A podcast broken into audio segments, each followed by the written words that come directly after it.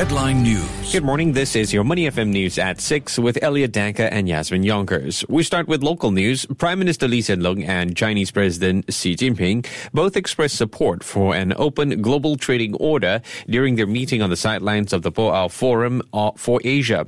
The rules-based multilateral trading system has benefited countries big and small. The two leaders also agreed that any trade dispute should be resolved within the World Trade Organization framework. Police arrested two women from China, aged 28 and 44 years old, for alleged involvement in vice related activities at their flat in Woodlands Drive 14. The arrests were part of a 22 day anti vice operation conducted by officers from the CID and six police land divisions with island wide raids on multiple locations, including residential units and condominium developments. A total of 134 men and two women aged between 23 and 50 years old have been arrested. On to Asian news. Indonesia's deadliest boot- bootleg liquor crisis in years has killed at least 90 people, prompting one region to declare a state of emergency. Police are warning the toll could rise as they conducted raids in cities across the world's biggest Muslim majority country to arrest vendors selling toxic homebrew. At least nine people have been arrested, but authorities are still looking for major distributors of the bootleg booze, which is usually sold under the table by street vendors who sometimes make the toxic concoction themselves. Police in Johor have started investigations into several Facebook comments made against the Johor Crown Prince, who had commented on the state of Malaysian politics over the weekend.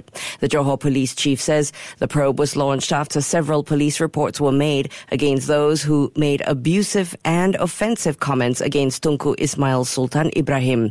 He added that the police will not allow any parties to publish or write comments that are false, offensive, abusive, or touch on sensitivities. And and finally, in world news, U.S. President Donald Trump's Homeland Security Advisor Tom Bossert has resigned at the request of new National Security Advisor John Bolton, marking the latest departure from the White House of a senior advisor.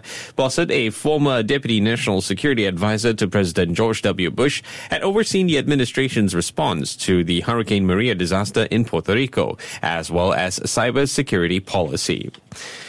Stocks rallied as Wall Street breathed a huge sigh of relief after China's president said he would work to open the country's economy, easing trade war fears. The Dow Jones Industrial Average closed 428.90 points higher at 24,408. S&P 500 gained 1.8% to close at 2,656.87.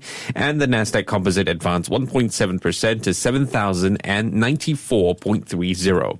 We'll have more in our finance update later at 6 6.30 a.m. Get more news at the Business Times and the Straits Times.